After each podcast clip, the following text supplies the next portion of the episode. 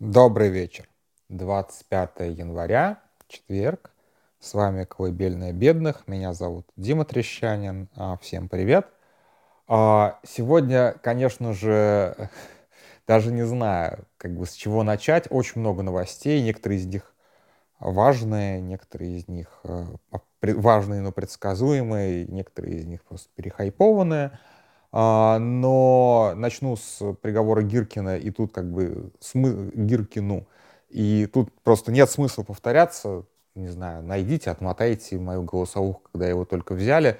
Было настолько все предсказуемо, что э, и, там, ну, срок я, по-моему, не предсказывал, но то, что он будет реально, это было абсолютно очевидно. То, что группа поддержки вокруг него будет жалкая, это будет абсолютно очевидно, было абсолютно очевидно, все было абсолютно очевидно. Тут как бы настолько скучно, что действительно вот дальше нет смысла э, об этом как-то говорить. Э, много еще важных историй сегодня произошли. Одна из таких ключевых, наверное, ну пока она касается ну, достаточно так узкой э, прослойки, но она может быть сильно расширены. Это штрафы за а, разговоры буквально с э, так называемыми нежелательными организациями, то есть штрафы за интервью «Дождю» и «Новой газете Европа».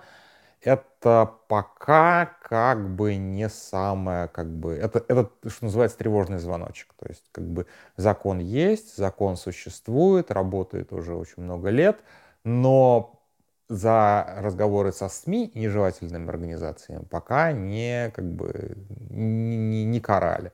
Это может, то есть сейчас это пока касается спикеров, потом это может коснуться а, ну, там, и донатеров, понятно, и просто людей, которые репостят, да, тупо читателей в каком-то таком широком понимании читателей. Это, конечно, очень тревожно. Мы не нежелательная организация в смысле медиазона, но совершенно понятно, что мы от этого не застрахованы. Это могут сделать просто в любой момент без каких-либо оснований, как вот в а, сегодня же, опять же, нежелательно объявили доксу. И тут как бы опять можно было сделать большую тему из доксы, но как-нибудь в другой раз я, у меня там долгое противоречивое отношение к доксе, я к ним и Э, и люблю, и уважаю, и одновременно совершенно не разделяю их позиции по многим вопросам, но неважно. Мне они, мне они нравятся именно своей оголтелостью. Такие, такие нам нужны. Вот. А поговорить, конечно, я сегодня хотел про текст э, Барабанова, Фохт и Ившиной, э, коллег из BBC, про заключенных, потому что это вот как раз наша тема. Причем здесь, можно сказать, Ившина нас обскакала – я знал, что она что-то такое готовит, потому что мы с ней там разговаривали, обсуждали некоторые нюансы, скажем так, а, некоторые нюансы э, того, что мы знаем, что мы о зэках знаем, что мы не знаем, что мы предполагаем и так далее. Но в частности мы с ней обсуждали, например, и там прям есть абзац, который фактически с нашего разговора с ней написан. Мы обсуждали, насколько хорошо мы как бы видим вообще приговоры. То есть как бы насколько мы можем нагуглить тот или иной приговор или найти его в системе газправосудия. К сожалению, мы находим очень малое количество приговоров, и в основном это приговоры за последние там, ну, примерно с 2019 года и младше, а все, что старше, вот на 2013 годе все, как бы, все заканчивается если приговор вынесен до 2013 года, скорее всего, мы его никогда не найдем. Если только человек уже вот в обозримом как бы прошлом пытался его как-то обжаловать. Что-то вот тогда мы можем найти. Такой, такого э, рода разговора мы вели.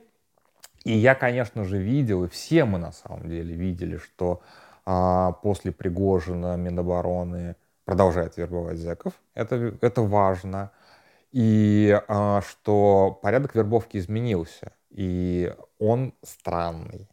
Он реально странный. То есть, во-первых, мы видим случаи, и пока они единичные, но тем не менее они есть, и как бы они обращают на себя внимание, что люди как-то очень быстро возвращаются с фронта. Прям очень быстро возвращаются с фронта, и как это происходит, не очень понятно. И здесь как бы Стоит вспомнить, это, этого нет у, у коллег из BBC в тексте, но стоит понимать, это очень важный момент, стоит понимать, что если у Пригожина, и Пригожина, чтобы купить Пригожина, нужно было очень много денег, вот прям очень много денег. То есть я думаю, что он продавал помилование, но он продавал помилование, может быть, каким-то людям, ну, там, из своего бандитского прошлого, условно говоря, кому-то там по легкой дорожечке что-то делал.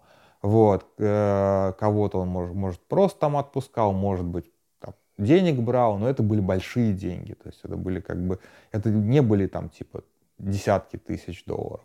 То есть, чтобы Пригожин богатый человек, чтобы его коррумпировать, нужно было, соответственно, большие деньги. То есть, даже если вот мы сейчас покойника обвиняем в коррупции, вот так вот умозрительно, предположительно, все-таки умозрительно, предположительно, он не стал бы пачкаться а, из-за там пары тысяч долларов, пары десятков тысяч долларов скорее, чтобы кого-то там освободить.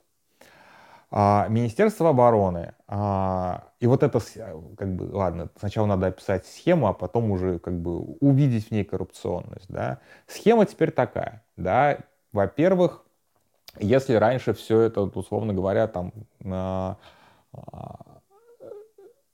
списки на помилование через пригожинских людей, может быть, даже через лично Пригожину, а, а отправлялись, видимо, куда-то в администрацию президента – а, те готовили, соответственно, указ о помиловании, там правовой департамент, условно говоря, закрытый секретный указ.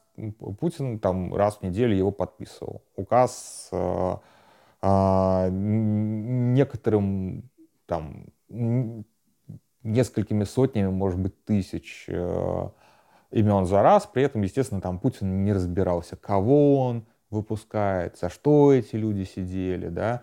Он просто как бы ему предоставляли список там на 3000 человек, он его просто как бы ставил подпись. Все, указ как бы подписан, сразу же вступил в силу, потому что по Ельцинской конституции, если кто-то помнит, у нас а, указы президента не обязательно публиковать, и они вступают в силу в, ну там по-разному можно написать в этом же указе, но как бы по умолчанию может быть, как бы даже не по умолчанию, там в указе должно быть написано, когда он вступает, но у президента есть право, чтобы э, указ вступал в законную силу в момент подписания. То есть вот подписал, все, законная сила. И, соответственно, по этой схеме на фронт де-факто, как бы де юра ехали а, свободные люди. То есть, когда мы говорим, что это там зеки воевали, это воевали не зеки, это воевали свободные люди, которые уже были как бы помилованы. И даже были такие казусы, мы писали о таком персонаже, который испугался, ну, то есть подписался на войну, испугался, а, даже, как бы, по-моему, не попал на территорию Украины, то есть э, дезертировал, а, скрылся, попытался вернуться к себе в колонию, и в колонии его не приняли, потому что сказали, чувак, ты свободный человек, иди на все четыре стороны, ты нам здесь не нужен, нам не за что тебя здесь держать ты помиловал полностью. И, как бы он, а он реально боялся, что его убьют, он хотел в колонии спрятаться от, от Антон Макутов э, Пригожина. Ну, в итоге, я думаю, что сейчас его жизни вообще ничего не угрожает, если он сам что-нибудь не накосячит, он вполне себе абсолютно свободный человек. Так вот, да, на фронт ехали формально свободные люди, у которых был, соответственно, контракт на полгода, что если они доживают, то через полгода они свободны. И надо сказать, вот тут вот как бы я не хочу обелять Пригожина, но он честно выполнял свой контракт. И по деньгам, и Заки говорили, что им платили даже больше оговоренного, а, и по компенсациям, и по всему. Единственное, что вот они косячили с похоронами, но, ну, вот эти вот массовые захоронения, когда родственникам не сообщали, ну, тут, тут как бы никто не бывает идеальным, что называется. Вот, э, извините за такой черный юмор, но факт в том, что с зэками он э, обращался как с расходным материалом. Это правда. Но при этом условия именно контракта он выполнял. То есть в чем была наебка этого контракта? Да я думаю, что даже наебки не было, потому что он прям, прямо зэкам в лицо говорил, что шансов выжить у вас немного. Он прям это говорил им в лицо на вербовке. Он никого не пытался наебать, типа это легкая дорожка на свободу. То есть, по большому счету, как не относись к Пригожину, но его контракт, он был вот без двойного дна, без, э, без подъебки, то есть вот без... Он честно говорил, вы, скорее всего, умрете, но это ваш шанс попасть на свободу. Как бы никто ничего не гарантирует в плане выживаемости, но я гарантирую вам, что через полгода вы будете на свободе.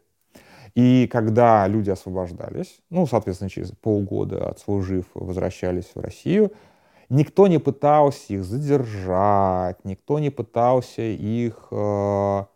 Да, он, кстати, он же честно рассказывал о том, что он будет убивать за там, э, дисциплинарные э, какие-то косяки, он тоже об этом предупреждал на входе, то есть здесь не было никакого, то есть наебалого, подъебки, вот этого ничего. То есть он сразу говорил, там, наркотики, алкоголь, еще что-то, сразу расстрел. И он показывал, как это работает. И, видимо, так оно и, и было. То есть далеко не все а, зэки умерли от а, рук а, украинской, от, от, от рук ВСУ. Вот тоже надо понимать, что какая-то часть потерь зэков это вот просто как бы казни. А, это все очень жестоко, это все очень кроваво, это, но это как бы вот при всей своей вот этой вот жестокости, кровавости, это ну как бы слово честно к этому плохо применимо. Но это честно, блин. То есть как бы тебе э, как бы тебя ожидает ад, но в конце ты получишь это. И люди, естественно, там не самые умные, вообще преступники как правило, люди не слишком умные, иначе бы они не попали. Ну, то, я читал просто очень много приговоров, там такая просто тупость человеческая.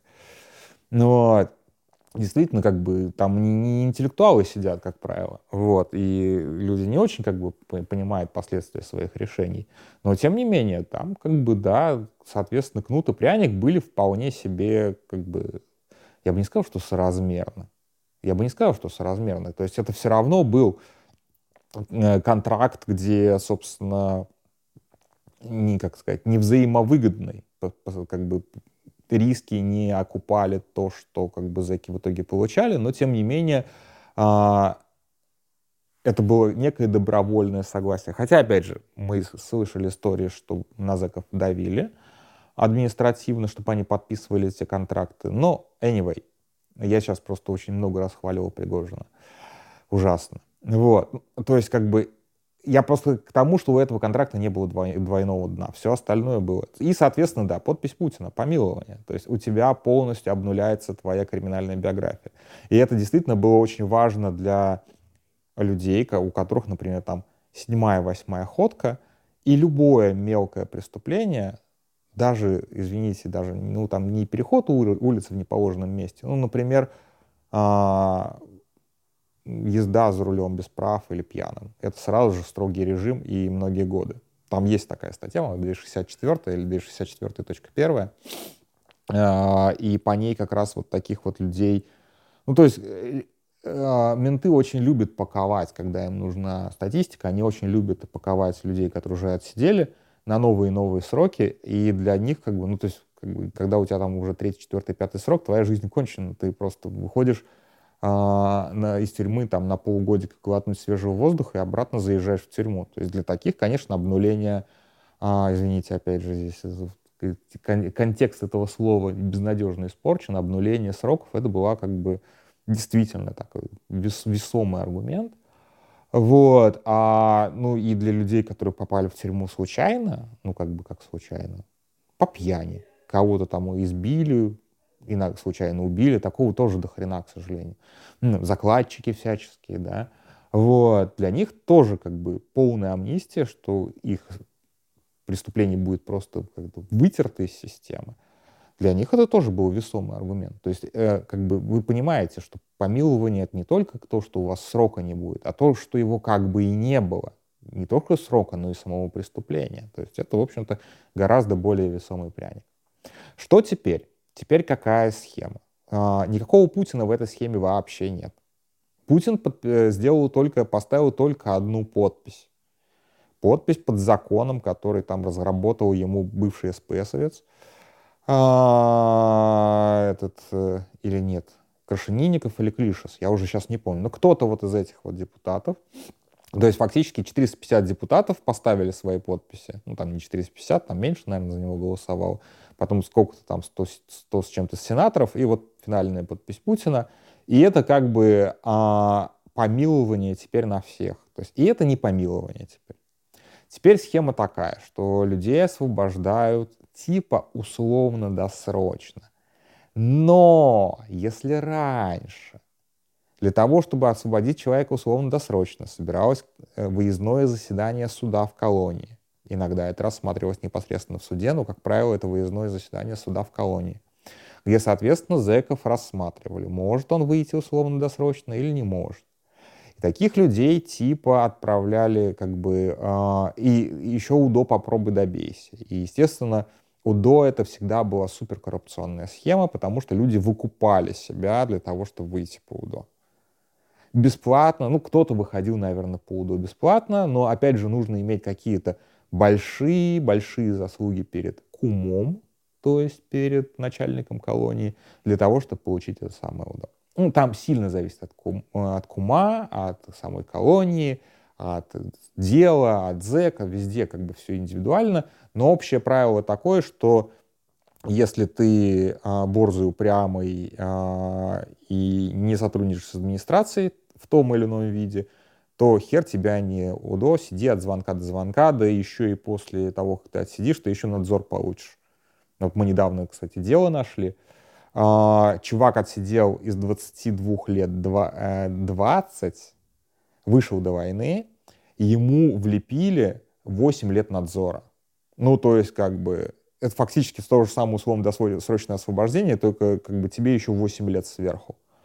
Вот, то есть как бы он освободился досрочно, да, на два года, но вот на два года раньше. В итоге он на войну поехал, погиб. Вот, а, по-моему, из Тамбова мужик, ну, неважно. А, так вот, а, теперь, да, теперь, а, соответственно, это большой коррупционный рынок, то есть как бы кумы всегда на этом зарабатывали. Кумы вообще на многом чем, ну, кумы зарабатывают на зэках. Зэки не самые богатые люди на самом деле, да, как бы, как бы ни была привлекательна криминальная карьера, стоит помнить о том, что зэки это одни, как ну вообще в принципе криминальный, криминальный мир, он на самом деле, мягко говоря, не богат. Ну то есть есть успешный криминал, который прям супер богат, но это так же, как, в общем-то, как в любом, как бы, в, любой социальной страте. То есть есть некая, как бы, процветающая верхушка, а есть вот 99%, которые, ну, мягко говоря, не это, не блещут доходом, достатком и так далее. Криминальный мир абсолютно такой же. Ну, там есть, соответственно, вот этот вот греф, общак и так далее. Естественно, он тоже работает в пользу самых, са, самых богатых, самых блатных, у которых и так все хорошо.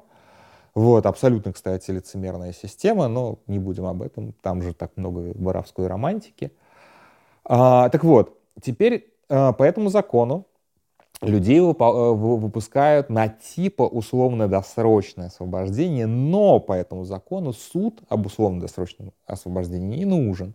И вот здесь вот как бы вот эти вот самые господа, которые писали эти законы, они вот прям вот как бы типа вот прям для медиазоны это сделали. Потому что первое, что я вот, когда я увидел вот это вот, что это происходит, что а, людей освобождают по УДО, увидел, я честно скажу, увидел я это недавно прям вот буквально накануне выхода этого текста. То есть я вообще проморгал это явление. А, э, я первым делом сунулся, а давай как бы просто как то по, по газ правосудия посчитаем, как бы сколько у нас было а, приговоров по УДО и как выросло, как бы, как выросло их количество. А оказалось, что это так не работает, потому что никаких заседаний суда вообще не нужно. То есть эта колония принимает решение в абсолютно независимом порядке о том, что человека можно отпустить по УДО. Но на войну. То есть человек остается заключенным и воюет как заключенный. То есть если у Пригожина воевали формально свободные люди, которые были, соответственно, скованы только, соответственно, железной дисциплиной ЧВК «Вагнер», все в кавычках, естественно, то, ну, хотя где-то и без кавычек, конечно, учитывая вот эту вот жестокость с расстрелами со всем остальным, то в а, государственной, то есть Минобороновской системе эти люди остаются а, рабами, да, рабами в СИН, а они остаются заключенными. И контракт подписывается, вот я не помню, кстати, сейчас из текста, на полгода или на год, потому что у меня, когда я вот еще до этого текста, у меня было в голове, что на год, и не перезаписала, что называется. Может быть, опять же, на полгода подписываться. По-моему, все-таки на год. И в чем, собственно, двойное, тройное дно? В чем наебало в этой системы? В том, что через полгода или через год, соответственно, неважно, не, не сколько контракт, хоть на две недели, а, он автоматически продлевается. Нет никакого варианта э, освободиться от этого контракта до того, как э, произойдет демобилизация. То есть эти контракты продлеваются по указу о мобилизации. Пока действует указ о мобилизации, э, все э, контракты, заключенные с Минобороной, ну, трудовые имеется в виду, становятся бессрочными никто не может сейчас уволиться из Министерства обороны, кроме как по здоровью и по смерти, естественно. Вот, соответственно, вернуться с фронта нет никакого шанса. Ну, то есть, если только как бы целиком, целиком нет никакого шанса. Но тут мы видим несколько историй, и не одну историю, скорее всего, но пока это на уровне слухов, что люди возвращаются через 3-4 месяца. И тут мы вспоминаем о том, что вообще вся индустрия условно-досрочного освобождения всегда была коррупционной.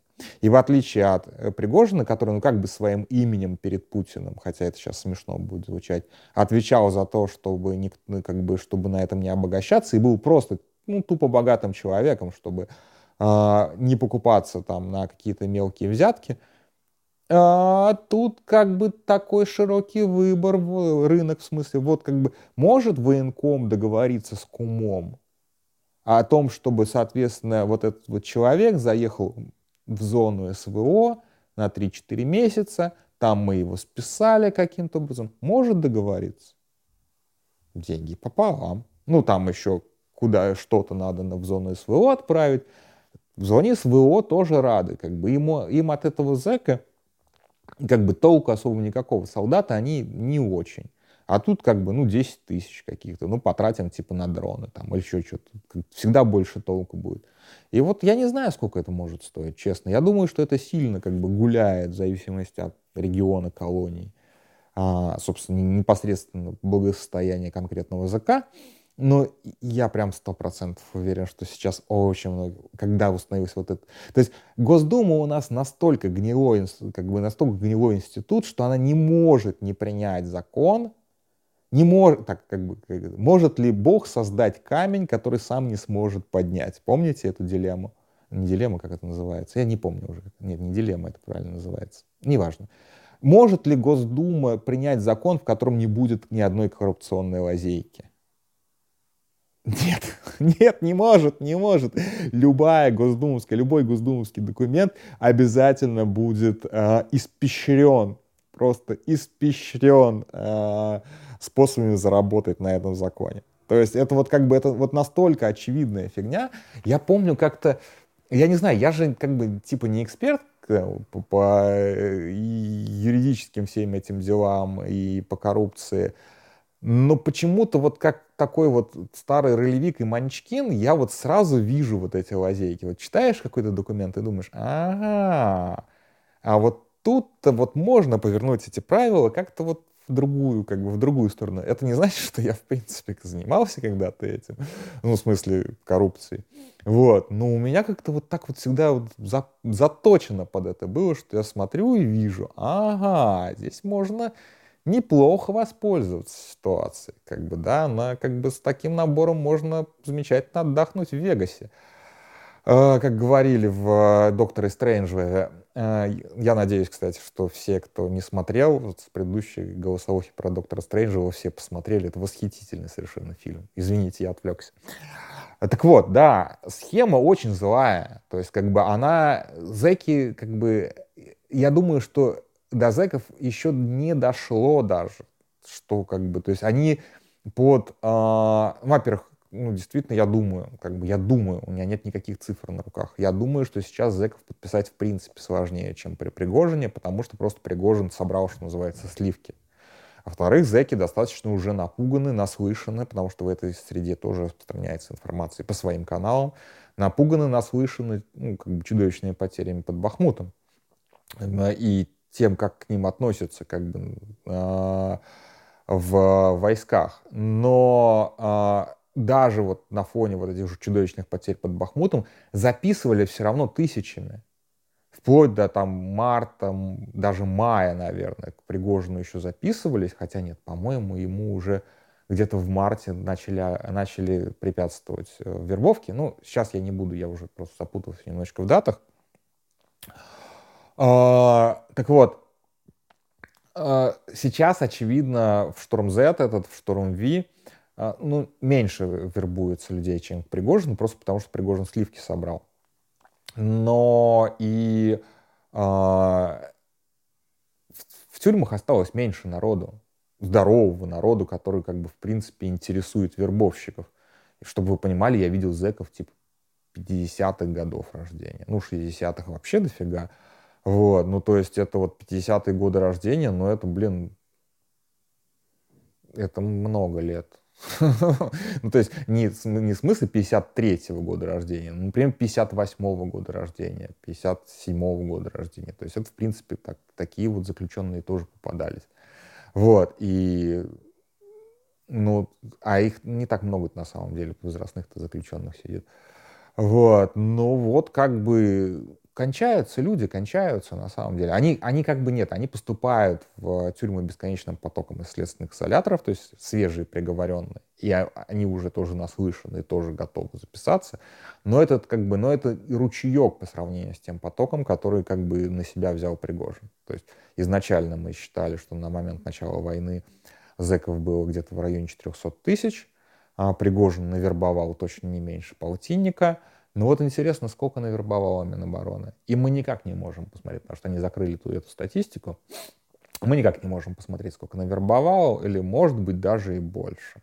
Может быть даже, даже как бы там уже, когда вот такая история, да, с рынком работорговли, а это, ну, давайте будем честным, это рынок работорговли, а, я думаю, что там уже колония проявляет некие творческие методы для того, чтобы отправить кого-то в на войну. И вот здесь вот, да, конечно, уже могут зэков прям вынуждать к подписанию контракта, то есть добровольно-принудительно. Опять же, нет у меня какой-то серьезной информации на этот счет.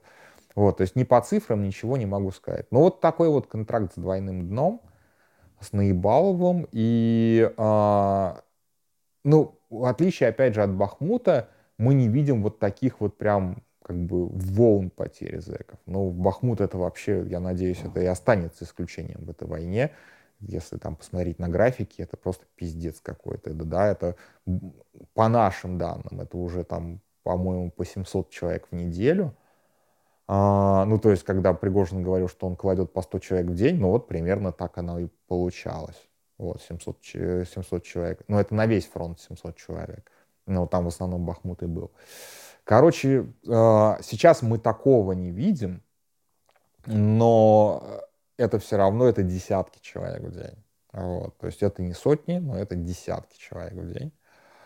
Вот, и выживаемость там, конечно, как, то есть, то, понимаете, когда вот такой вот жесткий контракт на полгода, еще какой-то шанс есть. А когда этот жесткий контракт, но при этом он бесконечный, это почти гарантированная смерть или инвалидность, или возможность купить себе свободу. Вот это вот интересно, конечно, и я думаю, что вот такие истории мы скоро все-таки увидим, услышим и прочитаем. Может быть, даже у нас. На этом все. Спокойной ночи.